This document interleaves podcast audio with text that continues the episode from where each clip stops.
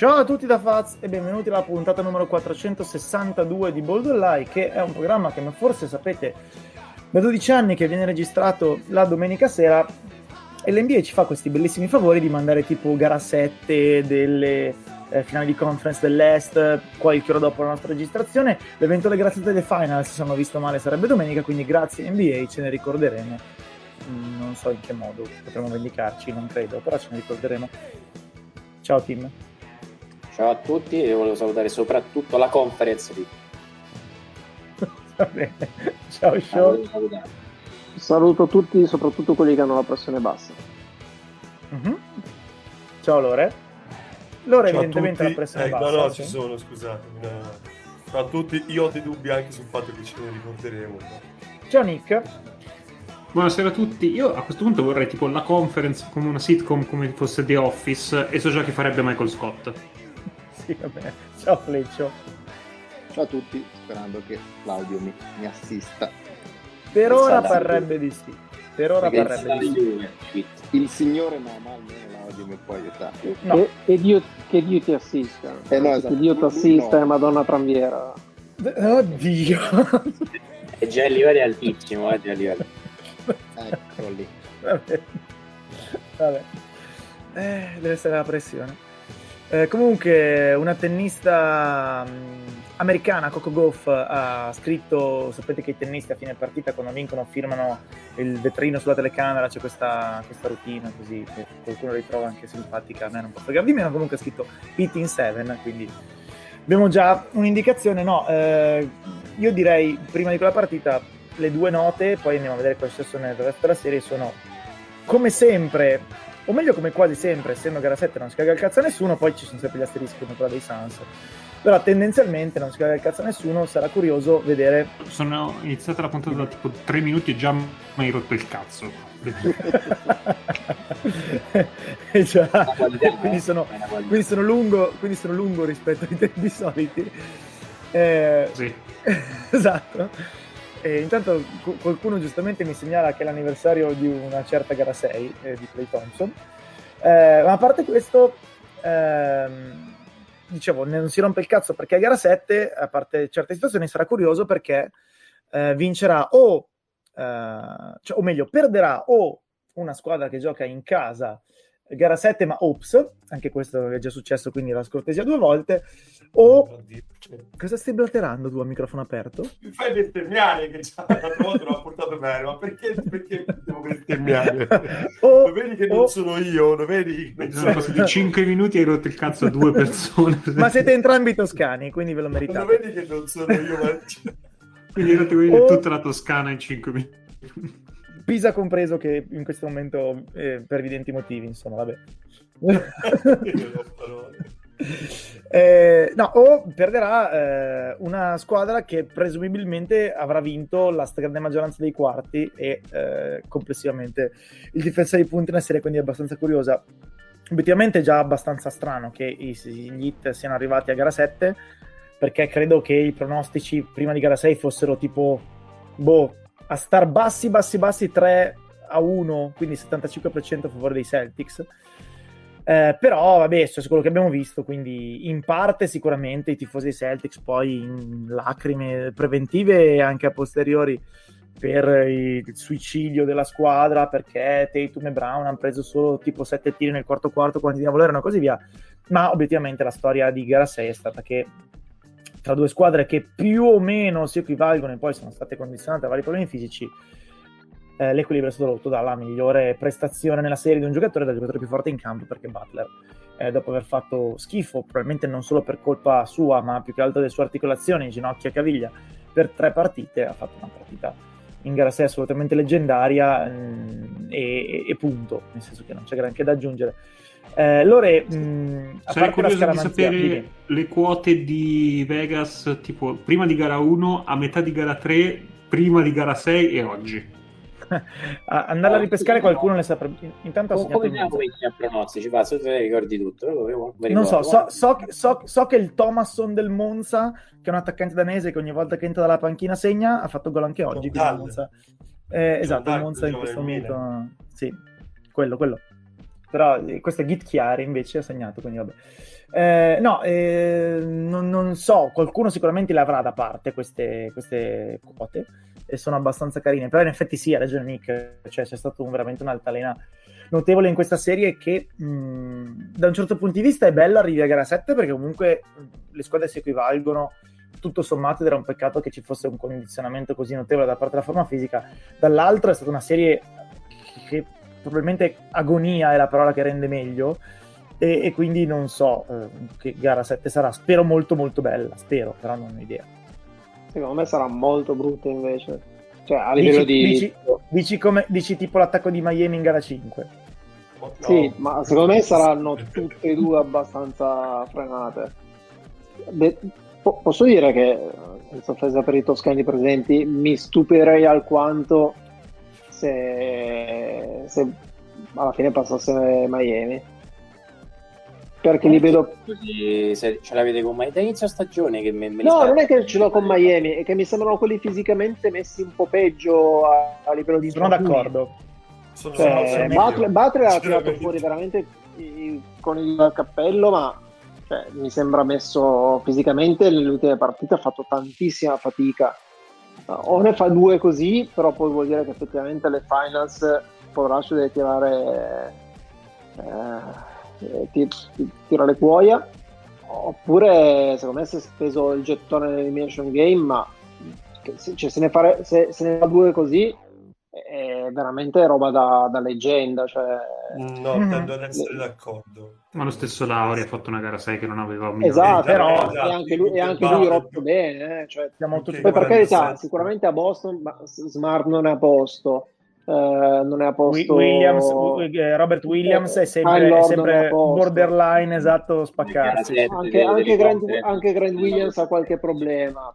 Però a gli parte, altri quelli, a parte sono- quelli di rapporti con gli arbitri dici Sì, no, vabbè, però, però ha avuto un infortunio, pare, cioè una, una roba leggera, però ha avuto qualcosa in gara 4-5, non mi ricordo.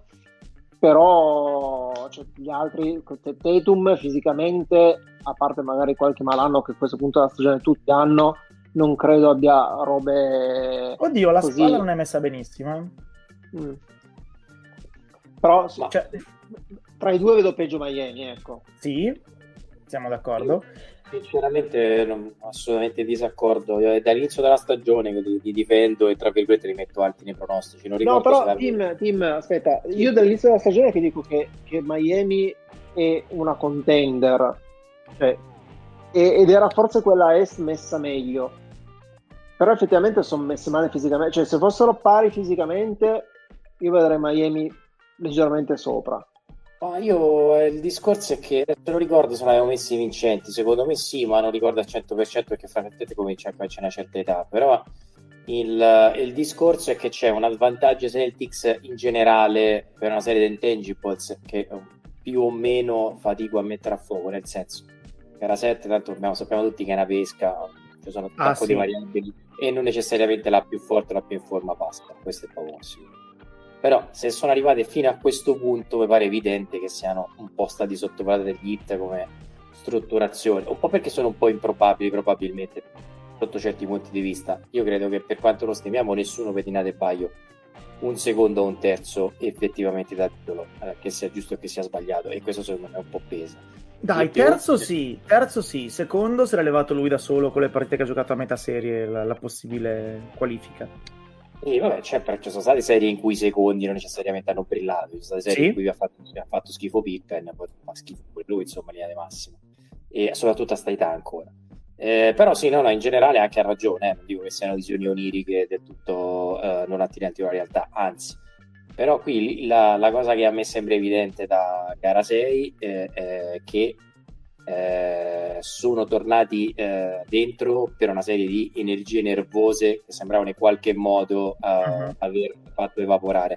Secondo me la serie gira su quella cretinata di Orford che fa il gesto dell'home run.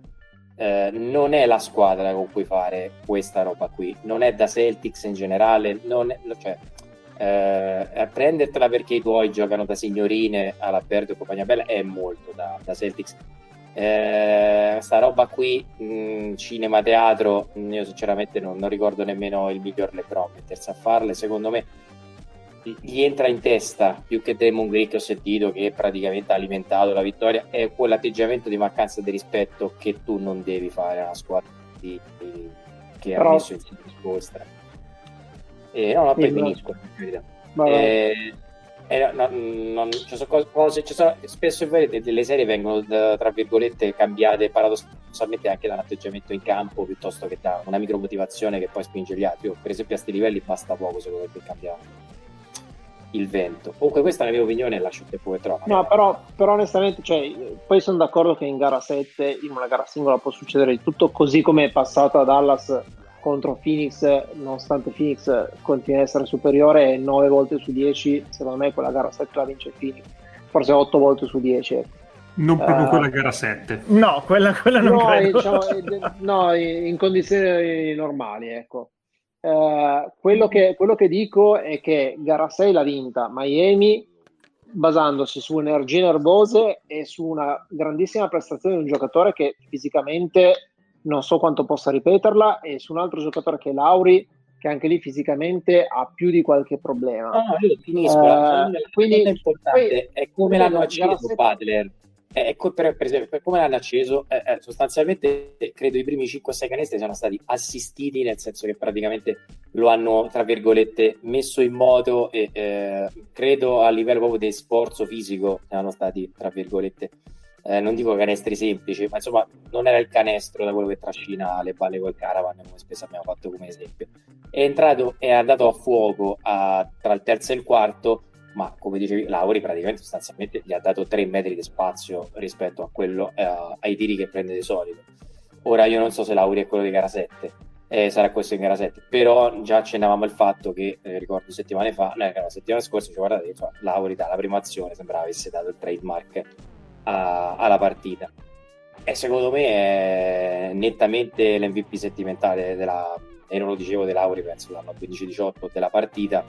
Proprio perché se voi guardate, se voi guardate, me la sono rivista un paio di volte anche gli highlights, cioè lui tira proprio le prime le- a, a, a metri e tonelate di spazio. E, e- e sostanzialmente il playmaking lo firma tutto Lauri, un pochino a De che è tornato a vestire il gioco.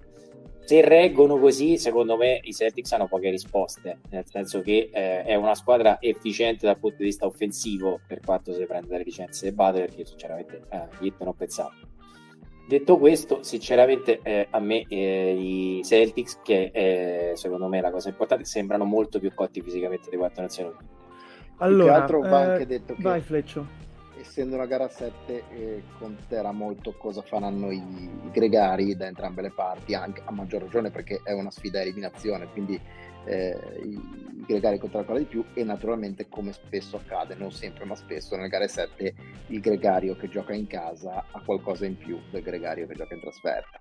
E questo con due squadre che, sono- che si equivalgono così tanto sia come valore che come eh, diciamo così essere ben allenate che anche purtroppo come, come sfighe e come essere eh, alla frutta fisicamente questo potrebbe essere quello che spariglia veramente Quindi Eh, ma perché tu sei che- abituato tu sei abituato a aggregare dei Lakers del titolo che erano il, il- la miglior eh, No, no, no, lui secondo me, no, Fleccio secondo me stava dicendo che i Suns hanno solo stelle e nessun gregario, quindi insomma non è successo per quello, vabbè niente. Eh, no, io... infatti i, i- i- le- i titolari avevano meno esatto, riserve bravo. nella gara esatto, dei Suns. esatto. Io, eh, allora, sicur- non mi dispiace l'idea di valutare i Celtics come più cotti degli Heat, se però ammettiamo che gli Heat sono più rotti.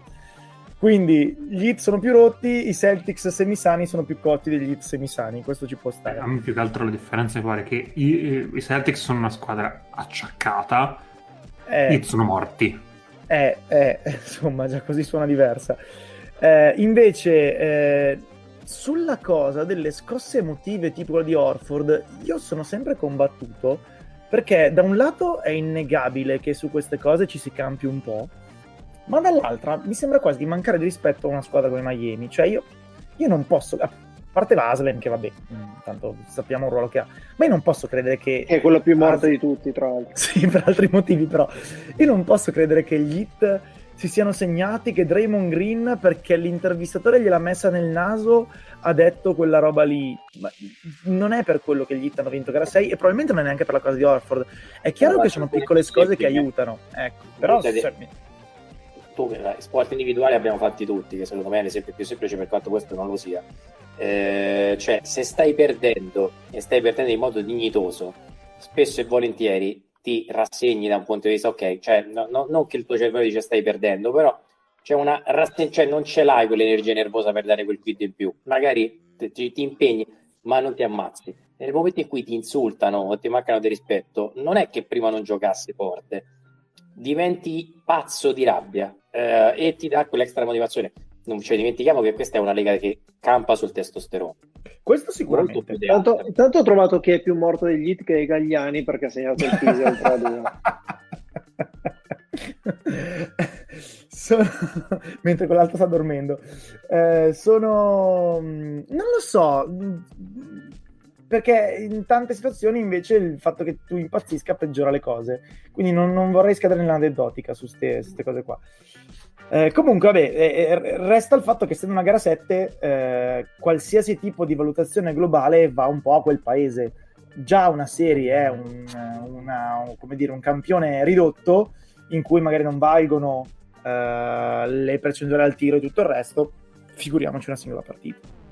Dimmi Lore che non hai ancora detto niente, dici, dici.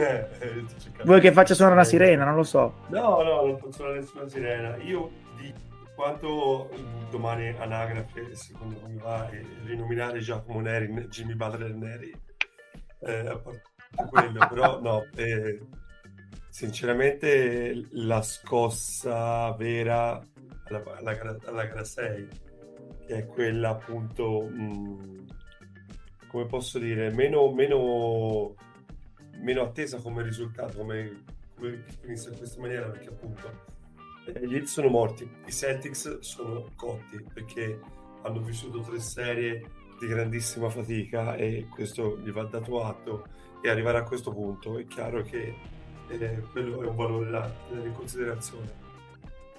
Però dopo la gara, la gara 5 che abbiamo giocato, che ho detto vabbè è finita, basta, posto così, siamo ok, è andata come è andata e tutto. Penso che Lauri, come dice appunto Tim, eh, sia un giocatore su cui dovremmo puntare il dito per quanto riguarda appunto la risposta che c'è stata in gara 6. Non tanto come eh, punti, statistiche e tutto quanto, ma quanto appunto come approccio alla partita fin dai minuti iniziali. E ha messo anche delle triple decisamente pesanti, me ne ricordo almeno due senza alcun ritmo in un momento tutt'altro che facile. È un giocatore che difensivamente si è buttato su, è, molto generale dire si è buttato su tutto, però sì, nelle mischie lui e PJ Tucker c'erano sempre. Quando c'era da sporcare un pallone sotto canestro lo sporcavano. E quindi mh, aspettarsi un'altra partita così da Lauri, dico a pensarla. Mentre da Butler me lo posso aspettare perché ormai lui è entrato in quella modalità dove eh, sinceramente mi sembra che possa puntare chiunque arrivare alla fine con chiunque. Per Lauri è già una cosa differente, anche perché come detto eh, siamo abbastanza corti e questo è il problema grosso per me, perché eh, noi ci siamo giocati un po' delle carte come Caleb Martin che ha avuto una partenza molto buona, ma poi si è rivelato appunto per essere un gregario, probabilmente non per quel livello lì al momento. Stessa cosa potrei dire che Vincent, mentre continua eh, diciamo la, la, la, scomparsa di Duncan Robinson non è pensabile in campo in questo momento se non per il fatto che appunto siamo veramente contati. E quindi ecco, io tenderei ad essere più se dovessi pensare con mente, appunto con lucidità, direi che giochiamo in casa, ma con i Celtics eh, non, non, non, parto favorito. Non è un discorso di predattica o di superstizione, ma è un discorso che il valore che si è visto in gara 6 per quanto ci abbia fatto, eh, fatto veramente bene a Miami, non, eh, non penso sia quello che si ripercorrerà anche su gara 7. Sarà molto più difficile. L'unica cosa su cui mi appiglio io è il fatto che, come tutte le gare 7, è una gara nervosa. È una gara fatta per giocatori infami e eh, se facciamo il conto ne abbiamo di più noi di infami. Ecco, questa è l'unica cosa che sinceramente mi viene da pensare in maniera buona. Però è quello, perché sì, eh, esperienza, eh, voglia di mettere le mani eh, dove nessuno le vuole mettere, roba di parlare con gli arbitri, questa roba qui, secondo me punta dalla... Ho paura che sia l'unica cosa. Mm-hmm. Eh, poi oggi c'è, c'è Scott Foster eh, e che Grant Williams mi sembra proprio caschi male in quel caso. Cioè, proprio... Sera? Sì. Sì, sì. No. Perdono gli hit allora. Si va a gara 8 Eh, quindi. per- per- perdono i Sans allora. Facciamo in tempo a registrare la prossima puntata prima che finisca gara 7. Abbiamo già dato. No, Scott, Scott Foster è quello famoso che prolunga, che prolunga le serie. Io non so Eh, che- appunto. in gara 7 Esatto. cosa può fare. cioè. O prolunga la, prolunga la partita, farà 87 anche. review eh, fino... Vabbè. 8 ore di gara, di gara 6 poi in un angolo. Ehm, Spolstra, cambiamenti difensivi, oltre al discorso del eh, raddoppio su Tatum che ha fatto 30, bravissimo, pochi tiri, quei piedi fantastici, tutto quanto, però nel quarto quarto ha sofferto tanto sia lui che Jalen Brown e va dato atto un pochino a come ci sono stati gli adeguamenti sulla difesa, o non solo sul raddoppio ma anche a un passaggio eh, di distanza, di distanza e tutto quanto. Abbiamo recuperato tanti palloni eh, che loro sinceramente non penso che si aspettavano se avessi nelle gambe. Sì, Ai- aiuta, aiuta il fatto che eh, improvvisamente i Boston Celtics sono ritrovati in totale carenza di eh, gente in grado di creare vantaggi perché Jalen Brown non è che sia mai stato un volender eccezionale ma completamente disimparato a palleggiare quindi non si azzarda a, pa- a mettere palla per trenare perché sennò gli sparisce Eh, eh, Smart ovviamente ha i suoi altissimi e bassissimi e Tatum da solo insomma dei limiti Eh, su Jimmy Butler, un discorso che avevo letto su Twitter mi, mi era piaciuto molto. Oh, Jimmy Butler non è un top 5 NBA, direi, di questa stagione, di forse praticamente qualunque stagione. Però è uno di quelli che ha la capacità su partita secca o su serie playoff di, di fare prestazioni da top 5 di questa stagione, di questa stagione, di quello che volete, che sinceramente non ricordo. Cioè, è veramente particolare come giocatore per questa cosa qua. Perché se uno prende una, una stagione intera di. Jimmy Butler, se uno prende una stagione intera di Jimmy Butler, vede 27% da 3, passaggio a vuoto, partite che sembra interessi meno, partite che dici "Mm, un po' così. Però quello che fa in gara 6 l'hanno fatto solo i grandissimi praticamente. Ma non è che assolutamente del La roba, la roba in gara 6 è, è sinceramente fuori di testa perché si è messo ad attaccare non soltanto nella maniera giusta, ma anche in una maniera di un'aggressività difficilmente replicabile. Tanto scusate, ho visto, ho visto un tifoso del Pisa che si faceva un selfie con Chiellini con uno start praticamente perché si apriva e aveva l'antennina. Io non so, vabbè, non, non lo so. Ah, no, Pisa guarda, foto foto no, quello sta dormendo da almeno tre quarti d'ora, quindi non fa testo. sì, che sta Io mi dormendo da, a Pisa. è da un pezzo. eh. Sì, sì, non, sì, non infierirei oltre. Hai ragione anche tu. Ehm, va bene, comunque, eh, diciamo che dal punto di vista dello spettacolo le Eastern Conference sono, Finals sono state brutte. Eh, dal punto di vista del pathos, per fortuna eh, ci si era raddrizzati un pochino nel finale perché era stata mezza serie basata sul blowout, e però blowout brutti, quindi non blowout ehm, che ne so, alla Warriors in cui ti esalti, wow, sì, l'ondata nel terzo quarto, ma più che altro gente che non segnava per 8 minuti. Eh, tutto sommato è stato basket da Eastern Conference eh, che dà un buon sapore alla stagione e eh, comunque dopo anni in cui eh, con il picco nella bolla per però poi vabbè, evidenti motivi dovuti anche al contesto in cui erano tutti riposatissimi e così via gli attacchi sembravano aver preso il predominio del gioco eh, quest'anno si è tornati alle difese. Non che questo sia un trend come non lo era agli attacchi nel passato recente non necessariamente che quest'anno le difese super siano tornate a spostare magari deve diventare un trend però insomma è bello vedere anche questa alternanza eh, e, e rende anche ancora più sfidante l'idea di come costruire una squadra vincente perché appunto non ha necessariamente un trend. E poi qua ci torniamo un po' quando eh, parliamo magari del funerale dei Mavericks sul- sulla costruzione una squadra vincente. Eh, se non avete altro su Boston e su, e su Miami, chiederei di nuovo a Fleccio questa settimana cosa ne pensa dei finalisti del eh, posto da capo allenatore per i Lakers che sono diventati uno solo perché ha avuto il posto. Mm, sì, ne penso bene, nel senso che obiettivamente gli altri due che erano rimasti fino all'ultimo momento, cioè eh, Stotz e Kenny Atkinson, eh, erano due allenatori, diciamo così, eh, abbastanza quantità note, ecco, cioè, eh, si, sa, si sapevano i rispettivi punti di forza, si sapevano i rispettivi punti deboli, erano entrambi a mio parere soddisfacenti eh, e, e, mi sarebbero andati bene entrambi, ben inteso. Eh, con M c'è una possibilità che eh, non mantenga le promesse perché è molto quotato come assistente. Eh, c'è la possibilità che, eh, che, che tradisca le aspettative e, e si riveli eh, non all'altezza non all'altezza del ruolo di capo non sarebbe la prima volta che, che, un assistente non riesce a fare il salto però almeno con M c'è, c'è un po' più di upside nel senso che di Stotz e Atkinson tu sapevi già in partenza che eh, comunque non era né l'uno né l'altro eh, uno dei migliori allenatori della Lega e né lo sarebbe diventato. Eh, con M almeno non è detto ma hai, hai un minimo di di speranza. Fle- Fleccio, ti, ti, faccio una domanda seria però stavolta. Scusami, eh, non era lo stesso upside che però... No, no, no, no. Sì, sì, sì, no, c'è, c'è. domanda.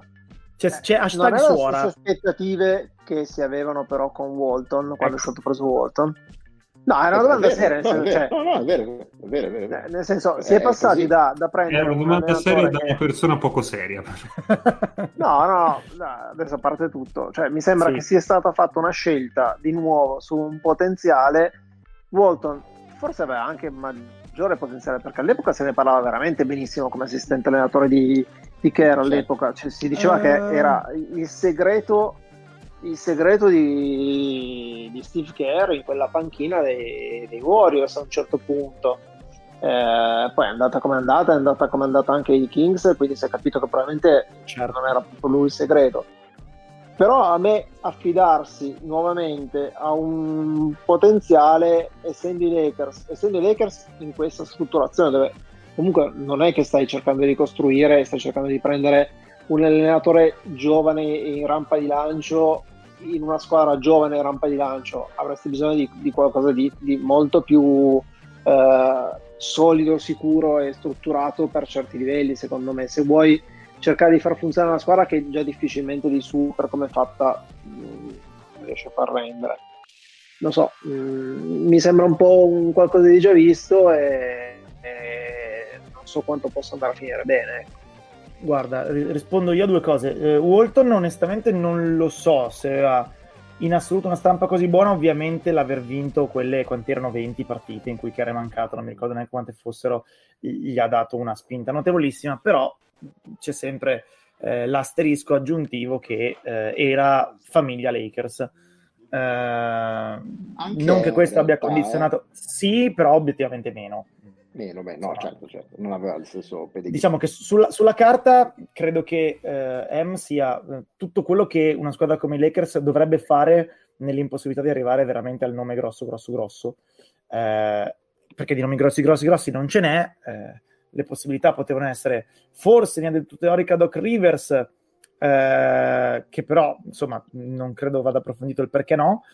Eh, e poi comunque resta sotto contratto con Fila, poi vabbè, magari potevi convincere Fila a fartelo, a, a, mollartelo, ma questa è un'altra storia, o magari questa era proprio l'idea di Morey, cioè convincere tutti che lui voleva eh. tenersi e farsi pagare eh, per, farsi, per fa, portare via Rivers, ma questa è insomma un'altra cosa.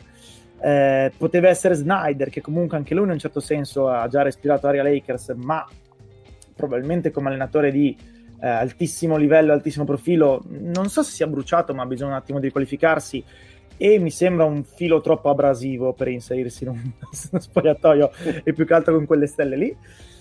Eh, quindi tutto sommato, anche senza fare un discorso di eh, la Volpe Luva, la scelta di Darwin Ev mi sembra la migliore possibile per i Lakers.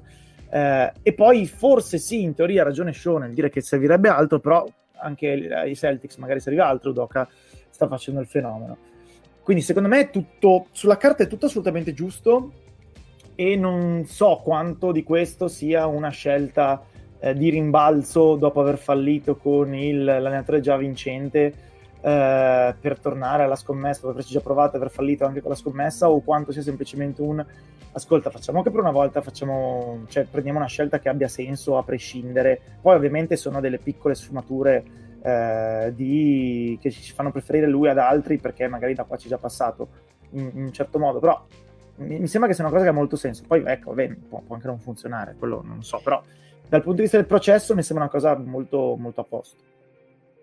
Ma allora, il, dal punto di vista del processo, eh, il problema è stato che, come al solito, appunto, si è ragionato solo in termini di eh, famiglia Lakers, perché comunque eh, DM, le, le due, diciamo, eh, le, i due aspetti che sono stati sottolineati dalla, dalla, stampa, da chi ha seguito le trattative, non sono stati eh, M, è, è, un, è, un, giovane M di prospettiva, eccetera, eccetera, ma sono stati, come dicevo l'altra volta, A, M all'approvazione eh, di LeBron James e B, eh, M è stato assistente allenatore dei Lakers e quindi va bene. Quindi mh, come, il fatto che il processo sia stato serio uh, mi permette di dubitarne, anche perché i, Rambis erano sempre coinvolti, eccetera, eccetera. E, no, quel che c'è da dire, le, le, obiezioni di Shaw hanno tutte molto senso, il problema è anche che eh, i Lakers sono in una situazione talmente disastrata che mh, non credo che avessero molto da fare gli schizzinosi sul dire eh, meglio un esperto, meglio un, un, giovane, meglio questo, meglio quell'altro. Cioè, comunque, a prescindere da tutto il resto, bisogna anche dire che finché non viene risolta la questione Westbrook, qualunque, eh, qualunque allenatore venga scelto, sia anche Mandrake, non, non ti porta da nessuna parte. Quindi comunque bisogna fare anche dei ragionamenti in prospettiva. Cioè, Posso provare dicevano... a essere severo e forse un po' ingiusto? No, eh, aspetta, stavo per, stavo per no, dire severa e ingiusta e, e, poi vediamo se è più severa e ingiusta la tua. Molti hanno detto uh, può, se non viene risolta la grana Westbrook, qui i Lakers devono prendere un allenatore che sia bravo a gestire la ricostruzione dal 2026 in avanti. Ecco, che eh, forse è severo, forse è ingiusto, ma poteva avere un senso. No, credo di essere più severo e ingiusto io, anche perché credo che nel 2026 ci saranno almeno altri sei allenatori.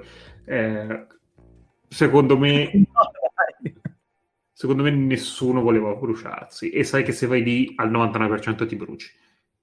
E Darminam è uno che eh, ha bisogno di fare il salto e l'occasione ce l'ha io non arriva, può arrivare anche che non arriva mai, vedi Messina, vedi un sacco di allenatori, di assistenti del genere che quando tocca a lui, quando tocca a lui e poi non tocca mai a lui. E quindi lui ha preso l'occasione che altri hanno detto, mm, cioè Scots, eh, Atkinson sono allenatori che godevano di buona fama e poi sono usciti a luce perché quando ti esonerano sei sempre un po' così così. Se dopo che ti esonerano il lavoro che fai è uno dove ti bruci la tua carriera da allenatore NBA è finita. Sì sì, no ma non, non mi sembra tanto, tanto take questa però è invece abbastanza eh, seria come analisi nel senso che giustamente puoi fallire una volta nell'NBA difficilmente se fallisci due volte di fila poi eh, ti richiamano quantomeno non subito, ecco, magari passano anni e obiettivamente... Ah, eh, il, mio severo e probabilmente ingiusto è che non è che i Lakers hanno preso quel tipo di allenatore, è l'unico allenatore che gli ha detto va bene. Ci, ci sta, ci sta, può anche darsi che gli altri abbiano detto o, o magari non hanno detto no, ma hanno fatto pretese per, per, farsi dire di no, ecco, che sarebbe più o meno la stessa cosa. Ma puoi anche dire altri... sì, vengo, ma mi dai 5 anni garantiti eh, tutti esatto. sull'unghia. Beh, M ne ha avuti 4. Eh. Equivale a dire non voglio venire. Eh, M ne ha avuti 4. No, che cifra. Non credo che sia proprio marginalissima. Poi, oppure, oppure più cosa... semplicemente di dire No, dicevo più semplicemente dire sì, sì, vengo, ma non voglio sentire parlare di Rams, ecco, una cosa così. Ecco, questa, questa è un'altra cosa decisamente più seria.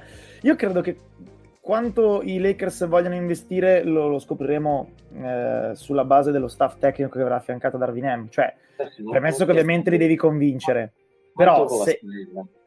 Non lo so, però, eh, premesso che, ripeto, li devi convincere, però se tu inizi a vedere che di fianco a M mettono, ipotizzo perché i nomi erano questi, Stotz come secondo, o prendono Atkinson dagli Warriors e lo mettono come secondo, eh, e un altro, eh, un altro valido, allora inizia a dire ok, ci stanno veramente investendo, ci credono, stanno spendendo dei soldi.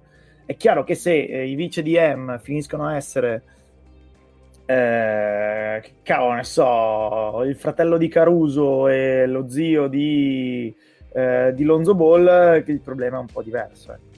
Sono Rambis e Phil Jackson, invece di... e, Ma- e Magic. E, e LeBron, Magic. e LeBron. Non dimenticarti Magic. Beh, Va bene. anche perché qui, qui- qui- no, perché qui si rientra anche nel, nel discorso che è stato fatto moltissime volte in casa Lakers negli ultimi anni, cioè di dire attenzione, c'è il salary cap e tutto quanto, però un aspetto su cui non c'è il salary cap sono Eh sì. eh, gli allenatori. Quindi perché eh, per guadagnarti un vantaggio competitivo non inizi ad allentare soldoni e crei, diciamo così, i- il dream team che non puoi creare sulla, eh, sulla carta, lo crei, eh, beh, non puoi creare in campo, crei negli spogliatoi, eh, che Ma sarebbe una cosa molto sensata.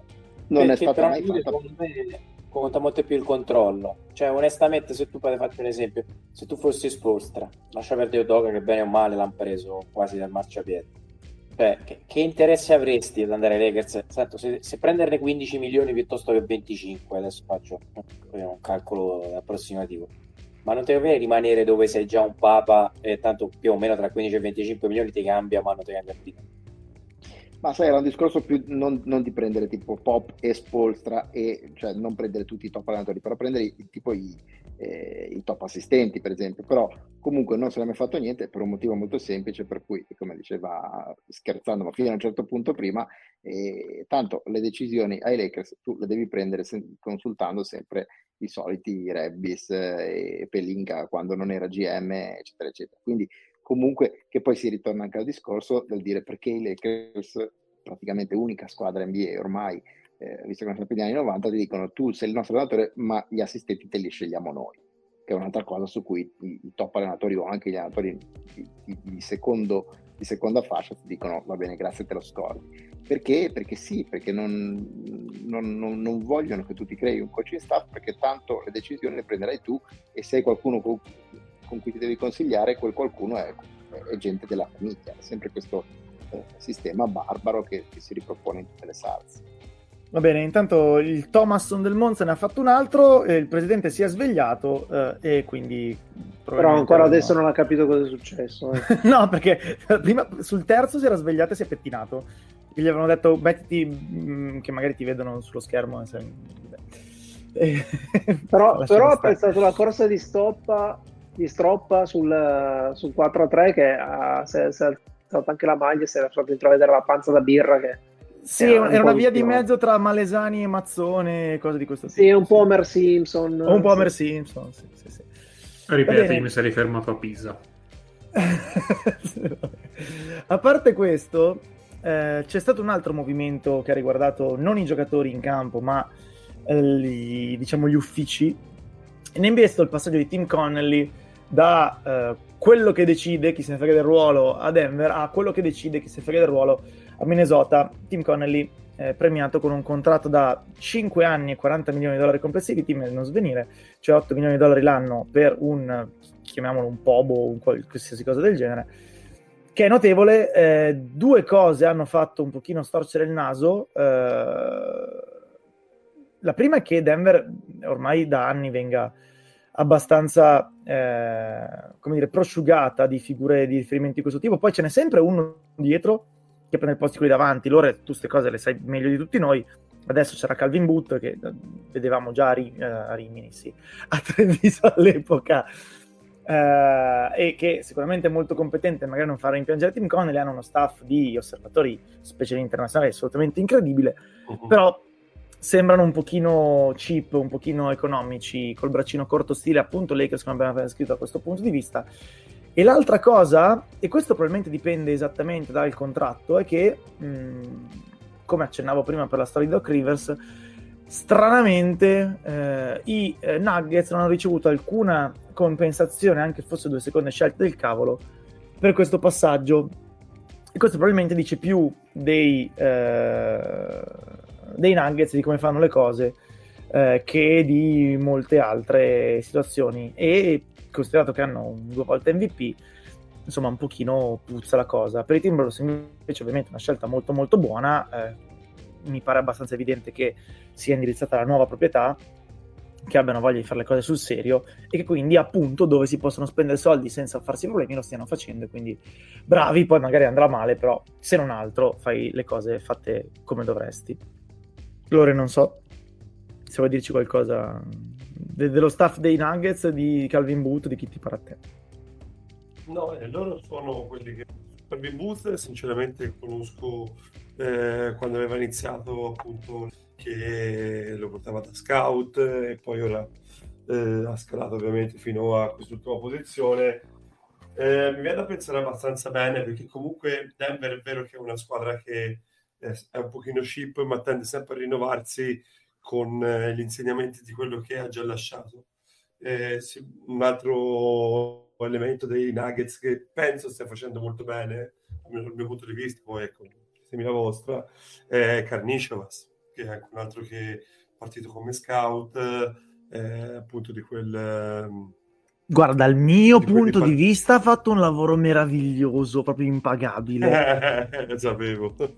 Però, no, però anche lui dal dipartimento di scouting, che appunto è molto buono, non soltanto a livello europeo, però anche a livello europeo loro sono bravissimi, eh, oltre a appunto talenti, Jokic ho visto, però sono anche eh, molto attenti a quello che succede sul mercato europeo, quello professionistico, non so, eh, che è una cosa che comunque non voglio dire che ha fatto scuola, ma se ci sono delle prime franchigie che hanno lavorato in questa maniera, tra questi ci sono loro. E tanto va dato appunto a Nishovas che poi portò appunto a Rafaliuk che è questo scout polacco che ci lavora ancora.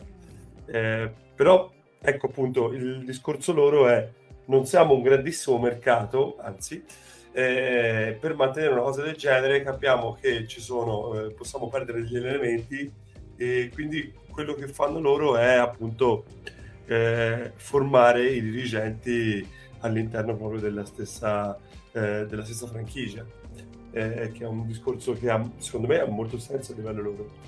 E, se non mi sbaglio anche Connelly faceva parte appunto di questo di questo passaggio col GM precedente? Beh, c'era Ugiri. Quindi se questa cosa continua ad andare avanti, continua ad andare bene e per loro va bene sia a livello appunto eh, salariale, se vogliamo metterla così, eh, secondo me fanno bene a tracciare questa, questa linea come fanno, come fanno da sempre. Va bene, se non ci sono altre questioni, invece andiamo sul basket giocato perché è finita eh, una serie a ovest che... Eh... allora, è finita una certa serie a ovest eh, degli Warriors, eh, in realtà in giro si è già detto, poi non so che percezione ci sia tra magari i nostri ascoltatori eh, di quello che gira sui podcast americani e così via, sicuramente eh, che gli Warriors riescano a tornare in finale con questo core, con l'aggiunta sicuramente di ottimi giocatori tra quelli che hanno scelto e gli sono cresciuti come pool e quelli che hanno beccato fuori come Wiggins, che è una storia assolutamente pazzesca. E quando si parla del contesto adatto per far venire fuori i giocatori nel modo ideale, credo che Wiggins vada portato come esempio da qui all'infinito, eh, perché che eh, tra l'altro è una nascita, costruzione o rinascita e ricostruzione avvenuta a 26 anni, non è quindi forse dimostra anche che mh, non è mai troppo tardi in un certo senso e quindi chi se ne frega se ti hanno mandato in un gulag a inizio carriera c'è sempre tempo, ma a parte questo è assolutamente notevole che questa squadra eh, torni eh, in finale. Poi, ovviamente, saranno le solite polemiche, ma gli altri sono eliminati da soli, non hanno giocato contro nessuno, gli altri hanno rotti, quello che volete.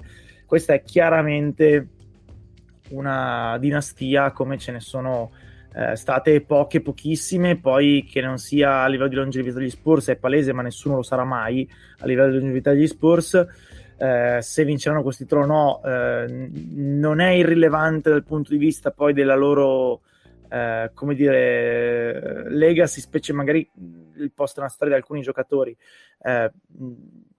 Però non toglie né aggiunge niente appunto alla, a quello che hanno costruito tutti insieme eh, Curry, Green, Thompson, Steve Kerr eh, e Myers, poi c'è anche gente che non ha meriti come Lecob, ma se li piglia lo stesso, eh, anche se in realtà no, Lecob ha il grossissimo merito di aver detto vaffanculo, butto giù un fantastiliardo di luxury tax anche nell'anno in cui tanchiamo, perché eh, lo slot del salario di Wiggins, che, o meglio di D'Angelo Russell che poi diventa Wiggins, è fondamentale per essere competitivi perché altrimenti lo perdiamo e non lo ripeschiamo più.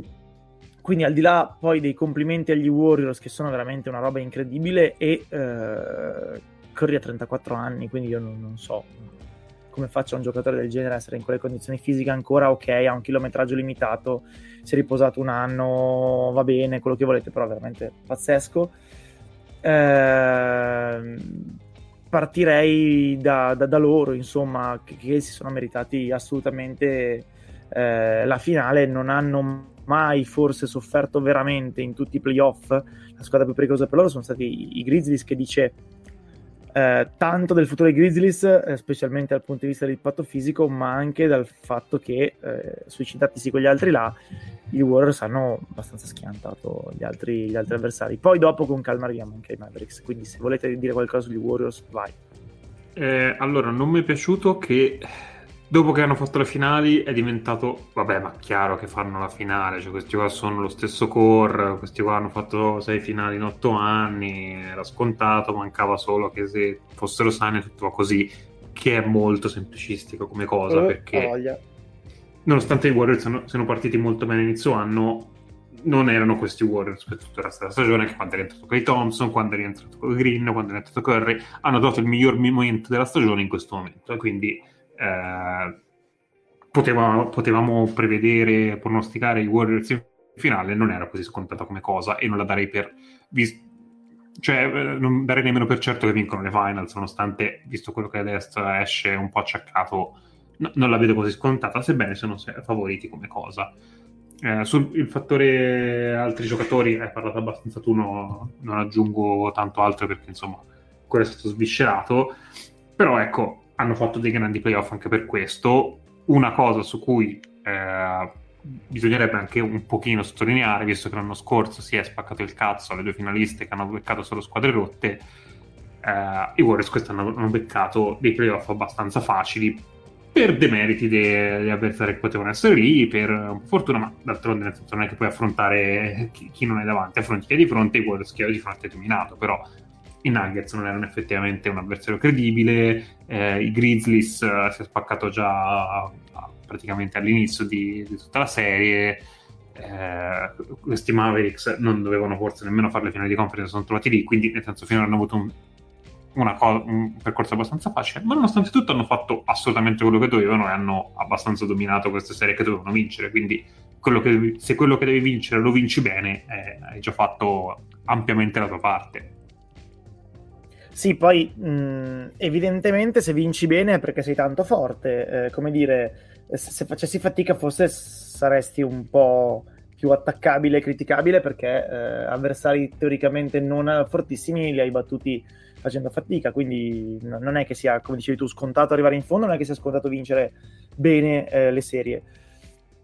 Eh, l'altra cosa da segnalare forse è che eh, praticamente stanno ricostruendo in corsa mentre vanno in finale, che è un'altra cosa assolutamente folle, perché io sono sicuro che non tutti tra Pool, Moody, Kuminga, Wiseman e chi altro c'è saranno giocatori validi, però anche solo che ce ne siano un paio, cioè Pool e Moody stanno giocando mh, e, e poi vabbè, Pool ovviamente si è un po' ridimensionato rispetto alla serie con i Nuggets e anche, anche alcuni tratti contro i Grizzlies, però cioè, che era buttato in campo Moody e questo sta in campo, non dico da veterano, ma senza fare porcherie, segna quello che deve segnare, difende, si è già integrato nel sistema difensiva offensivo di Warriors che non è esattamente così intuitivo, quindi veramente, veramente pazzesco questo degli Warriors, eh, che tra l'altro saranno, credo, nei dintorni del del 100% di salute o comunque di quanto più possibile si possa essere vicino al 100% alle finals, che è molto poco, perché eh, si stanno ritornando piano piano ad allenare eh, gli assenti che sono i Gudala, eh, che probabilmente farà qualche cameo qua e là, però intanto c'è, Te lo ricordi, Gudala? Lo ricordi, Gudala? 8 Porter, 8 Porter, che probabilmente è la miglior film della stagione di Warriors, che non tiene essere una vergogna, l'abbiamo preso al minimo, e che è sicuramente invece il, role player di riferimento degli Warriors insieme a Luni, ma quello è un discorso un po' diverso, tra l'altro vi ricordo che Luni ha 26 anni, eh, così, quindi farà tranquillamente e, e mi stupisce molto di più, molto di più Lune di, di Otto Porter, onestamente, giunti a questo punto, perché Lune mi sembrava sempre abbastanza rotto il giusto per poi guarda, quella carriera già in declino. Guarda, ho visto Otto Porter l'anno scorso da vicino, per quanto si possa essere vicini da un televisore, ed era morto. assolutamente morto. Quindi bravi loro e, ehm, e tornerà anche Gary Payton eh, che eh, ne parlavamo anche prima su Telegram, aveva come prognosi tra le 3 e le 5 settimane dalla frattura al gomito che poi non è stata mai quantificata nel dettaglio perché frattura può dire un sacco di cose, il giocatore ha la frattura eh, e eh, le finals inizieranno quando saranno passate più di 4 settimane dal suo infortunio quindi sarà magari non a tempo pieno per gara 1 ma comunque sarà parte della rotazione degli Warriors se dovesse servire poi ecco c'è da dire che né i Celtics né gli Warriors hanno degli uno uh, che sono dominanti dal palleggio su cui tu debba buttare Gary Payton, però meglio averlo che non averlo. Quindi anche questo, insomma, saranno presumibilmente abbastanza sani per le finali. Io diciamo che sicuramente partono con un vantaggio fisico, anche perché si riposeranno per altri 4 giorni, 5 e non prenderanno un aereo per un'altra settimana piena e questo sicuramente ha un impatto su, sul recupero fisico hanno fatto due giorni completi di scarico, eh, quindi ha ricominciato ad allenarsi oggi praticamente dopo la partita con Dallas, quindi questo sicuramente aiuterà di fronte a squadre che usciranno da una serie estremamente logorante. Sì. Anche perché e, non ho capito perché in questi playoff si gioca sempre un giorno sì, un giorno no, invece dei soliti due o tre giorni di riposo. Guarda, in, re- in, realtà non è un calendario tanto dissimile dal solito, eh, eh. è che ovviamente pe- pesa a vederla così, si potrebbe fare decisamente meglio, specialmente magari no, però... di trasferimento, un giorno in più lascia. Esatto, di, so- di solito nei, nei giorni in cui si passa da una città all'altra si lasciano i due giorni di, di, riposo invece che un giorno di riposo. Qua, ma forse però è già, già l'anno scorso che hanno iniziato a fare così. E non solo l'anno scorso, sì, però. Eh, beh, beh, però la bolla di Orlando. Prima c'era la bolla e, e, prima onestamente non mi ricordo.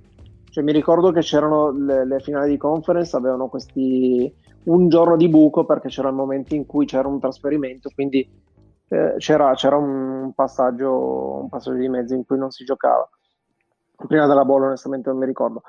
Pa- parlo però un attimo dei, dei, dei, Warriors perché hanno fatto un, un, inizio di stagione che è stato abbastanza clamoroso, non ce lo si aspettava perché c'erano veramente tante incognite dal punto di vista fisico, dell'età, del, eh, di come i giovani si sarebbero potuti integrare in questa squadra, eccetera, eccetera.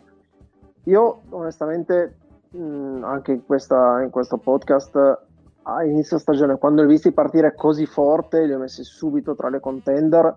E anche quando hanno avuto il calo uh, ad un certo punto in cui si, sem- si ah, anche alcuni di voi dicevano che probabilmente avevano overperformato inizio stagione e, e adesso avevano un calo e quindi non erano più tra, tra i favoriti per, per, una finale ma era una squadra sicuramente rognosa li mettevo comunque tra le, tra le tra le finaliste, ma perché mi davano proprio l'impressione di come anni fa una squadra sicura di se stessa, sicura di, di, di poter arrivare in fondo. E questi playoff l'hanno abbastanza dimostrato. E sono tornati anche probabilmente su alcuni difetti. La, la gara, mh, eh, gara 5 che hanno perso con eh, gara 4 che hanno perso con, eh, con Dallas perché secondo me si sono un po' troppo seduti sul, eh, su, sul loro sapere per essere sicuri di arrivare in fondo comunque in questa serie. E quindi si sono fatti fare un parziale che poi non hanno, non hanno recuperato, stanno di nuovo vivendo alcuni momenti in cui eh, hanno dei, dei, buchi e si fanno fare dei parziali che poi pensano di poter recuperare con, con il loro talento, così come è stato anche in passato eh, quando hanno anche perso la finale contro, contro Cleveland. In alcuni momenti sembrava proprio che fossero comunque sicuri di riprendere una partita che però non hanno più ripreso.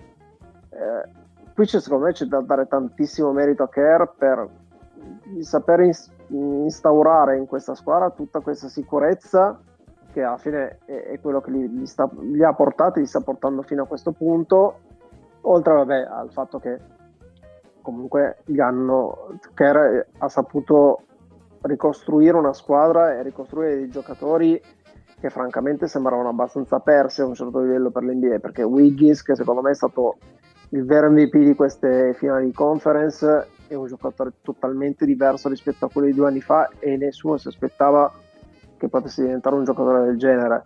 Così come i vari Moody e Pool di cui avete detto che anche lì non, non, si pensava potessero essere nel primo caso già utile in una finale di, di conference, nell'altro caso un giocatore che spostasse una finale di conference o comunque in playoff in una contender.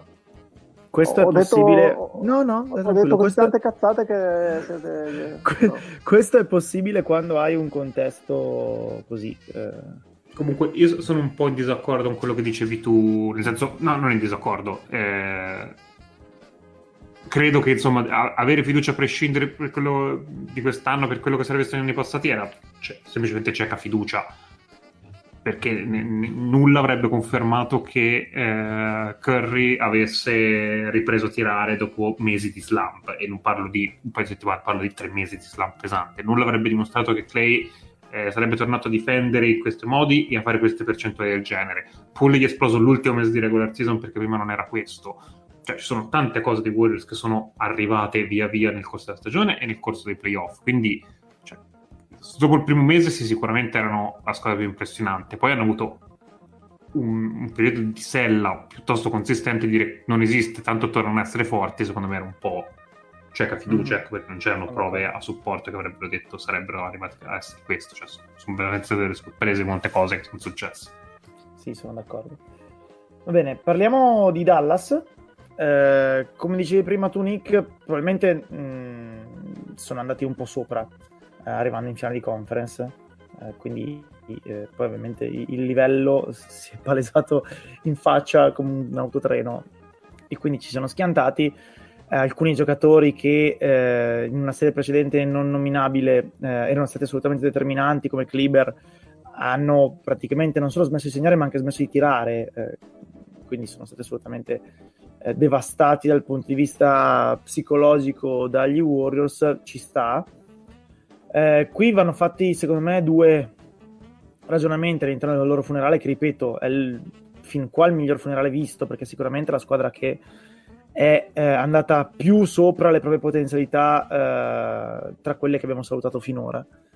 Eh, la prima è come faranno loro ad andare su da qua, perché eh, lo spazio di manovra è limitato e questo dipende anche in parte dal fatto che Doncic è arrivato molto presto eh, perché eh, di norma eh, tu riesci ad affiancare non necessariamente una stella, ma un secondo giocatore draftato forte eh, o decente o vedi tu di che livello mettere a fianco al primo eh, perché comunque il tuo giocatore franchigia che ha avuto il culo, la fortuna, la bravura, quello che vuoi di, di draftare è ancora scarso. Doncic che brucia le tappe in certo senso ferma un pochino la crescita dei Mavericks perché non sono riusciti ad ottenere assolutamente nulla dal draft, anche a prescindere da insomma, scelte cedute e così via.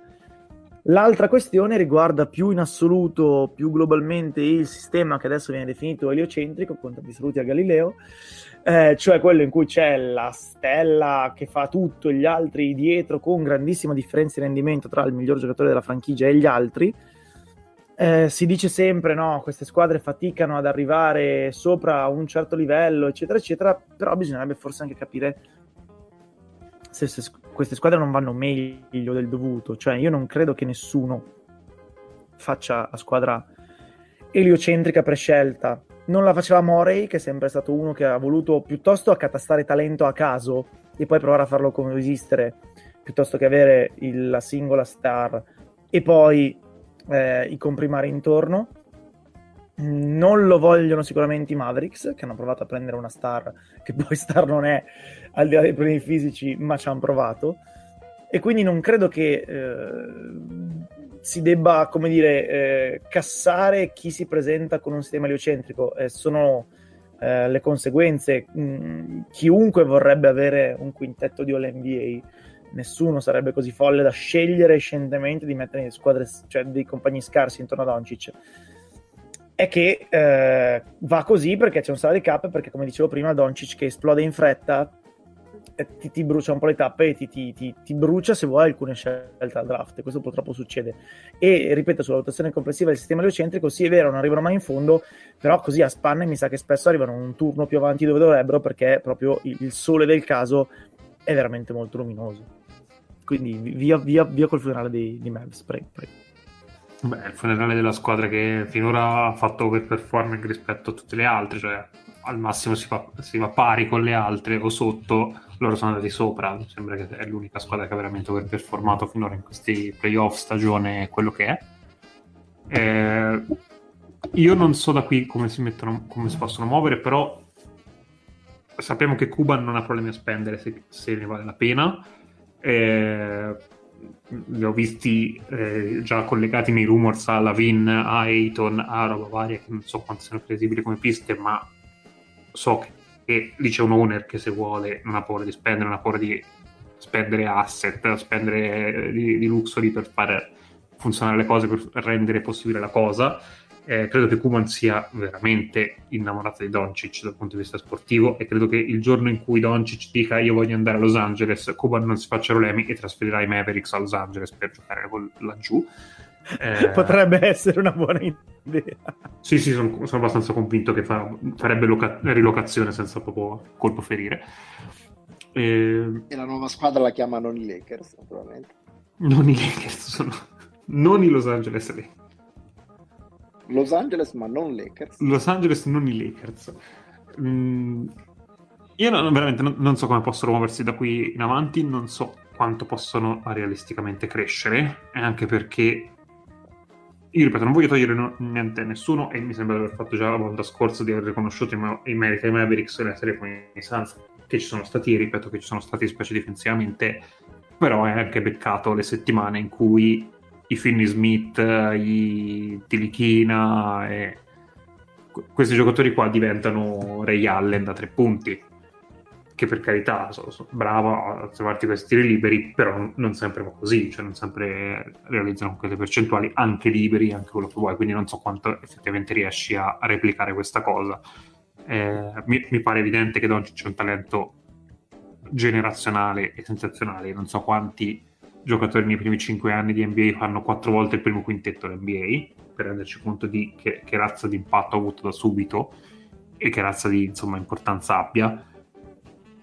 Però chiunque ha avuto te- bisogno di tempo nella Lega per vincere qualcosa per vincere un titolo nessuno è arrivato e pronti via in una squadra dove c'era niente ha vinto.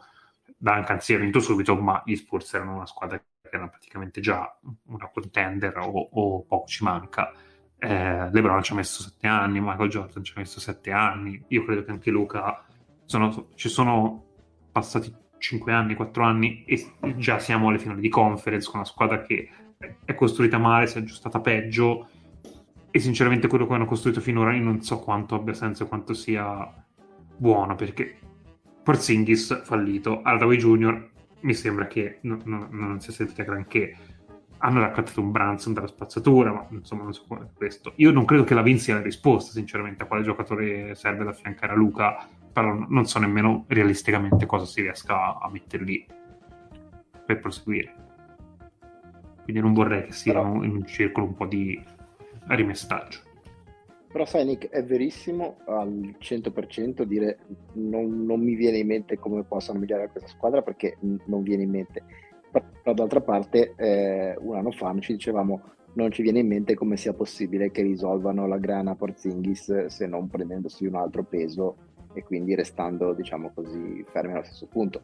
E invece poi magari anche con un po' di fortuna però ci sono riusciti. Quindi io da questo senso non, non porrei limiti alla provvidenza nel senso che intanto loro sono qua. Eh, la, la squadra che può arrivare a questo livello ce l'hanno il giocatore franchigia eh, è, è in, intoccabile.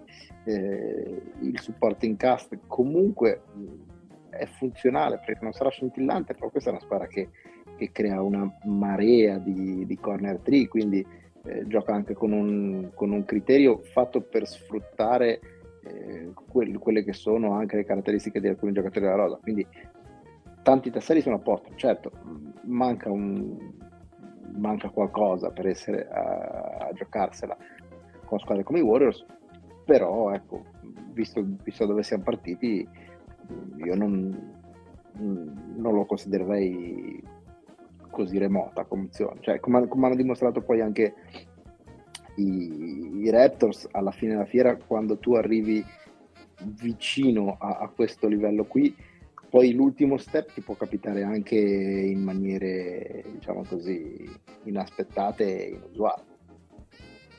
Sì, sì, no, è vero, però ecco, non, non siamo nella situazione in cui si dice da qui si sale basta. Cioè, no, no cioè, ci, ci, sono anche sono possibilità di, di stazionarietà. Sono assolutamente d'accordo. Tra l'altro mi viene in mente, abbiamo parlato poco fa degli Warriors e parlavamo anche di LeBron.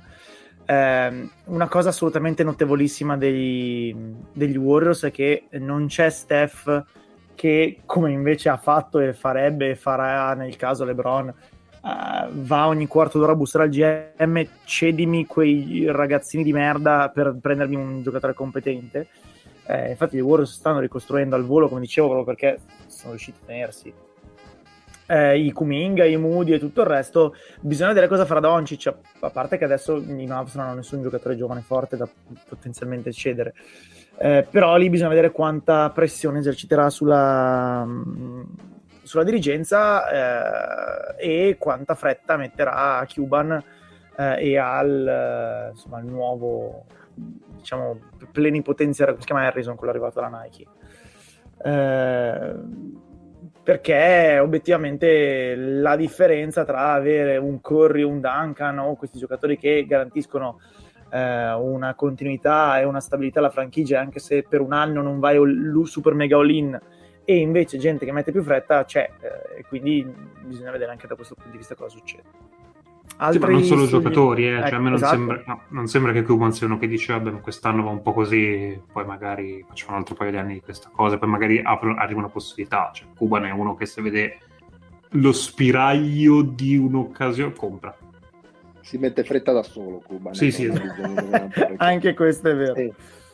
Va bene, non ci sono altre altre cose su, sui Mavs, più, più, o meno questo ci abbiamo detto, hanno fatto veramente una stagione super. Eh, dalla cessione, la, l'altra cosa è che hanno anche avuto abbastanza coraggio per, per, eh, per esatto. coraggio.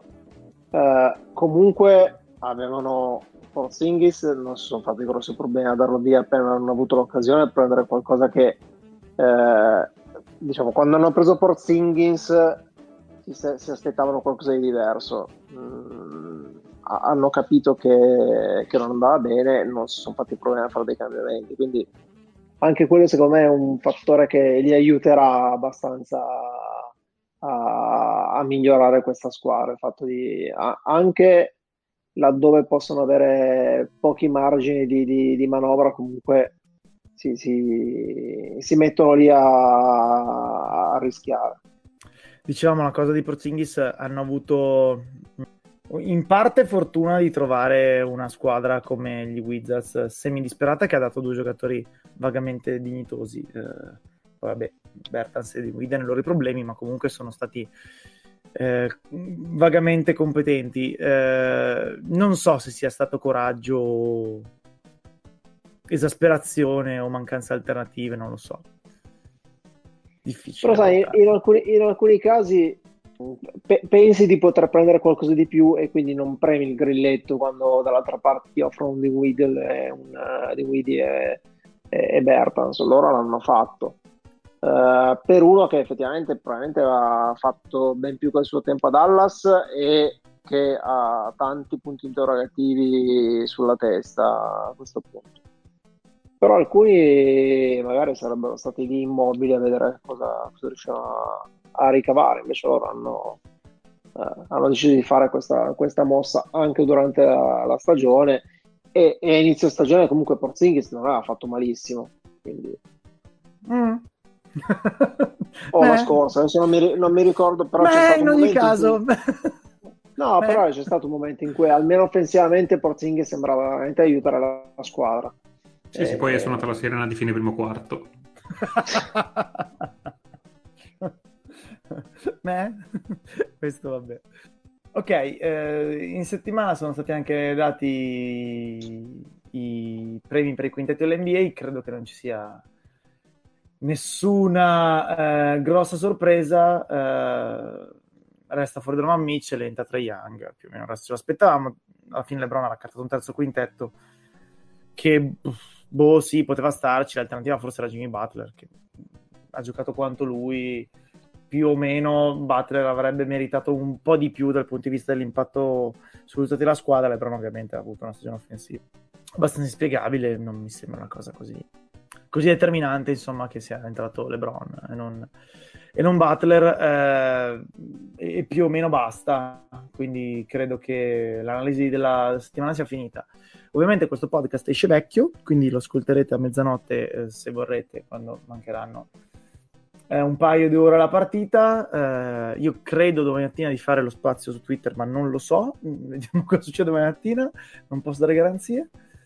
Non vai a festeggiare, no? Non Devo credo, farmi- anche se bastano, i clacson, bastano i clacson, grazie.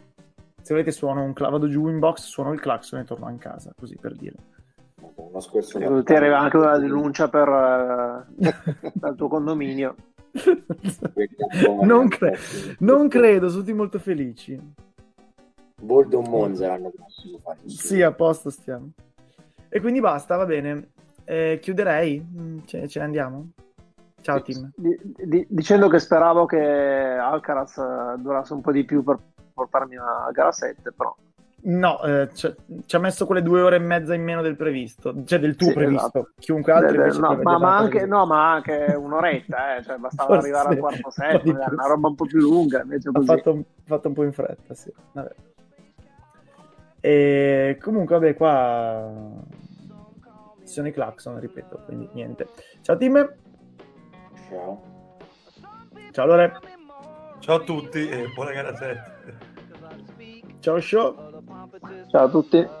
ciao Nick, Buonasera a tutti, non vi meritate comunque il Pisa, o non solo se merita il Pisa. nella vita in generale, a prescindere Nella vita. del calcio. Per il resto, ciao Fleccio, a tutti e soprattutto ai monzesi che festeggiano. Anche a Speedy Claxon. mamma mia, mamma mia, mamma mia, che fatica, che fatica, ciao. I'm a grinner, I'm a lover, I'm a sinner. I play my music in the sun. I'm a joker, I'm a smoker, I'm a midnight joker. I get my loving on the run.